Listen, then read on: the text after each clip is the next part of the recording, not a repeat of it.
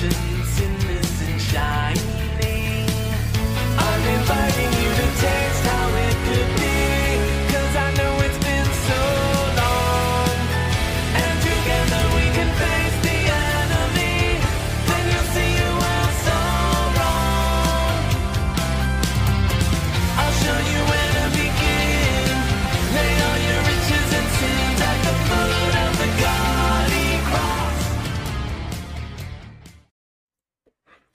Hello, ladies and gentlemen. My name is Brett Keane, and you are watching and listening to The Brett Keane Show. I hope you're all having a blessed day out there. Um, for the longest time, we've been having a lot of problems in our education system in our schools where students are beating the ever living hell out of each other as well as attacking teachers to the point where they attempted murder. I'm going to show you a clip here. This is from a Candace Owens video. I'm a big fan of her, love the shit out of her. And she's going to show some video footage that I was surprised YouTube allowed her to show. Apparently, the only big YouTube channels are allowed to show violence and destruction and damage, which is all true and fine. But YouTube has been very, I don't know, picky on who they're going to allow to play this kind of stuff and who not. But that's besides the point. Here we go. Let me mute my microphone so we can hear what's going on.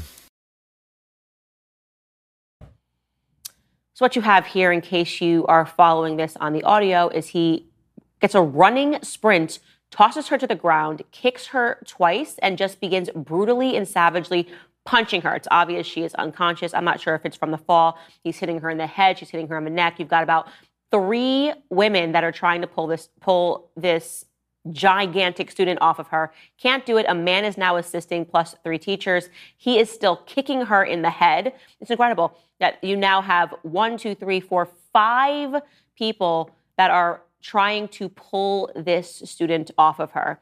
And eventually they succeed. Fortunately, she survived that horrific attack.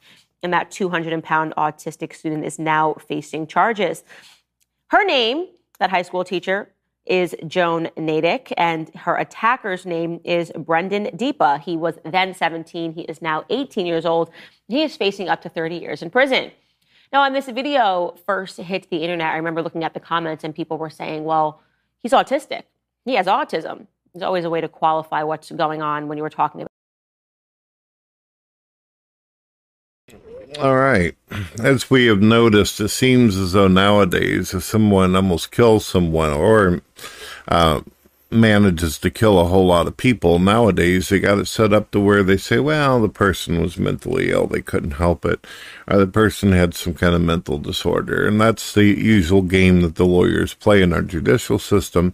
And then what happens is all the work the cops did is thrown out, all the information. And of course, when someone is not condemned for their actions, they don't ever have to go to court over it again. They call it double jeopardy. So it's beautiful how that works. Did you guys know that Barack Obama actually erased over a hundred thousand murderers and child molesters in our computer, in our database, so we would be able to keep track of people like this? Did you know that Barack Obama removed over a hundred thousand murderers and child rapists? For what reason, no one knows. No one understands why a leader of our country would do something like that. But this is a reoccurring pattern. Kid goes nuts, beats ever living shit out of kids. And lately, it's been a lot of um, racial stuff. It's been a lot of black kids going up to um, white kids and doing this. It's also black kids going up on transgenders and doing this. Almost every clip and video I've seen, it's a black kid who's instigating this. The liberals have done a fine job of causing a lot of racial tension in America, getting a lot of people of different colors angry at each other, as well as white people seem to be the main proponent that the Democrats and liberals continue to target.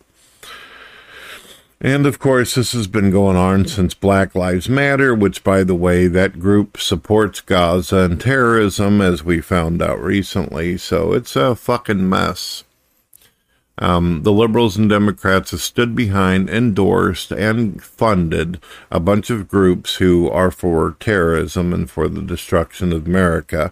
And that's one of the reasons why our education system's so screwed up. We got all these communists and socialists who are the supposed professors and then the LGBT running these fucking classrooms. So, um, this is what kids are learning.